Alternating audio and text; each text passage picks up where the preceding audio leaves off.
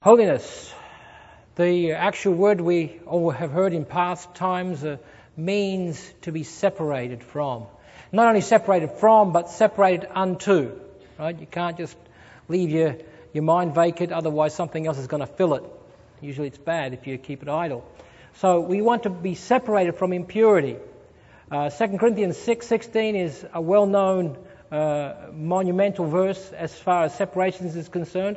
As God has said, I will dwell in them, I will walk in them, and I will be their God, and they shall be my people. Wherefore come out from among them and be ye separate, saith the Lord, and touch not the unclean thing. God wants his church pure. Holiness is separation from the world. And last night, Brother Werner read that from James 4 that he likens friendship with the world much as uh, Brother Edmund addressed uh, infidelity to your wife as being adultery. When you place your love uh, where it doesn't really belong, it belongs to the one that you are betrothed to. And so the world is an enemy of God, and therefore it should be our enemy also. Um, next slide. This is sort of. Um, flies in the face of perhaps modern Christendom, but the early idea of the, uh, the, the Anabaptist vision was that the, the, the, the Lord's will be done on earth as it is in heaven. And that is because God is so separate, so far removed from evil and impurity and so forth, we also should be uh, removed from evil and impurity, not just in a passive way, but actually countering and resisting the influences that are coming in from the world. And so our kingdom should be really in heaven and not on this earth. This is a, a slide which uh, a brother gave to me uh, some insight this morning, a well-known brother here. Uh, the word carnality, Brother Edmund mentioned several times, I guess, when he was talking about carnality, he mentioned things about sexual immorality and so forth, but it goes far beyond that. It goes, it speaks about the flesh. And when the Apostle Paul speaks about the flesh, he's not just speaking about sex. He's speaking about fleshly thinking, carnal minds. And so we feel comfortable that if we don't engage ourselves in illicit sex, that everything else is okay. And we dilute the true meaning of that word.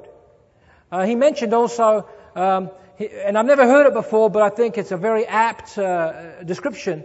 Television, for example. He says it's, it's, it's, a, it's an envy generator. Everything you see on TV, you want to have. Because it's so well presented, it's so well packaged, and it makes you want to have something that really doesn't belong to you. And so you become envious. And that's why we tend to follow the trends of the world, as Brother Edmund had already mentioned. This is just re- reinforcing and re- rehashing what Brother Edmund said about you know, the, the trends that are out there in the Christian world. What are some of the threats to holiness? Uh, evil communications, rubbing shoulders with um, bad influences, right? Uh, that would corrupt your life, your, your uh, understanding of what pure and holy life is supposed to be. Most other churches have lower moral standards. Uh, we're not putting fingers and blaming and, and, and, and, and, trying to be judgmental here. We're just making an observation. And many times people that, that have a problem perhaps with our churches really jump out of the what is their frying pan into a fire. And as though they're really solving their problem by doing so. Association with Christians with compromising standards. Uh, we really uh, desensitize to these carnal things which God hates.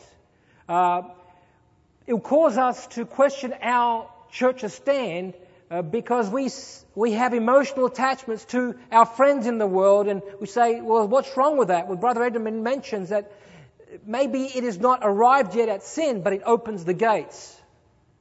And the undiscerning one can easily be led astray. Others love the Lord too. Good Christians. Why can't we do as they? We will, uh, we will apply pressure to experiment. They will apply pressure to us to experiment, to try out, to satisfy our curiosity. So, what is God's purpose for the church? Matthew 28 tells us uh, Christ's parting words to his disciples was that we are to make disciples of all nations. We are to seek the lost, not the saved. God has and knows His church. He says, Be not deceived. God is not mocked. God knows those that are His. And our purpose is not to seek more Christians to be happier and a merrier group, but rather to seek the lost. Um, the tremendous amount of need within the church. We have so much to do within our own churches. Why are we looking elsewhere for higher plane, for higher ground? Are we going to be a help there or a hindrance? Are we leaving the, the work to others and making their load greater? Building relationships with other Christians can take away from God's priorities for our lives. Um, uh, I, I, was brought to the attention of a sister who, who was invited to go and spend some time in a Bible class or a Bible study with someone else. Her response was, I have so much to do in my own church. I really can't afford that time. Example of inviting Christian friends over versus a member of the church. Um, there's a difference between inviting people that are seeking uh, truth and someone else that you would like just to be with you so you can feel good about being a bigger in number or that you want to impress them with your church. Uh, let's see what our real priorities and what we should focus on are. Okay. The second principle of discernment we have is is it reducing your separation from worldly practices when you involve yourself and engage yourself in feeling out what's out there? And uh, thirdly, is it God's priority for you? All right, so we've uh, talked about uh, commitment and uh, holiness, moral separation, and now we're going to talk about accountability, which is somewhat related, but I think it bears uh, some focus. Uh, one flavor of accountability is mutual accountability, where we're our brother's keeper, if you will. And, uh, you know, that's throughout Scripture. Um, Matthew 18, Galatians 6, you know, saying if we see our brother, we want to restore them, we want to gain our brother back. Um, and James 5 from the other direction, where, you know, if I need help, I, I, I need to be able to confess it. I need to be transparent. I need to seek help that we pray for one another that we may be healed from both directions. And this requires humility and that transparency and, and a caring atmosphere to happen. Um, another aspect of, of accountability is, is the, uh, the uh, church authority, that God has given us authority for our protection. And uh, that's certainly scriptural that, you know, in that Matthew 18, you know, where, where one level of defense was unable to contain the erring brother, the church was, was the next level. And um, Hebrews 13 tells us to obey them that have the rule over us and, and submit ourselves, for they watch your, over your souls that they must give account. And they can do it with joy, not with grief. And, and unfortunately, we've experienced the grief part as well. Um, let's and we're just to uh, um, illustrate this. This is obviously from Brother Doug's uh, input, given that he works in the nuclear industry, and uh, there because nuclear fuel is so uh, dangerous, uh, we need to have multiple levels of protection to prevent that power from escaping. And, and it, it's indeed very powerful. Um, it's, one unit has power of 30 jumbo jets, but what happened with Chernobyl, and, and, I mean, I could see it happening in my own corporation with cutbacks and so on. It, redundancy seems inefficiency. You're wasting money, so you cut back what you seem to seems to be redundant, right? And you're left with just you know what you need. But the problem is when one thing goes wrong there, you don't have the depth of defense and you have a disaster, which we saw with Chernobyl, that, you know, we had this huge power going out and poisoning everything and multi six-legged horses, etc. Now, if, uh, if uh, radiation is a problem, so I mean, just to illustrate what, what you know we do in Canada to prevent that is, you know, you've got your fuel pellet, which is in this uh, pipe, the tr- heat transmission, which has all these cooling mechanisms, you know, as a third level of defense. And if it happens to escape out of the out of the, the pellet, out of the rod, out of the fuel system, then we have this huge containment system which sucks everything with a vacuum and, and, and tries to you know cool it down with dousing. And even if it escapes out of that, there's this one mile uh, exclusion zone beyond that which no one is allowed to live so that the radiation is diluted before it ever hits any human beings if it goes through all those seven levels or six levels of, of defense. So you can see there's redundancy here to make sure that that powerful radiation doesn't, uh, doesn't hurt human life. Well, you know, if, if, if radiation, you know, is something that's catastrophic, you know, what is of greater consequence than the loss of a human soul? So God has also put in uh, some depth of defense over the, our spiritual protection.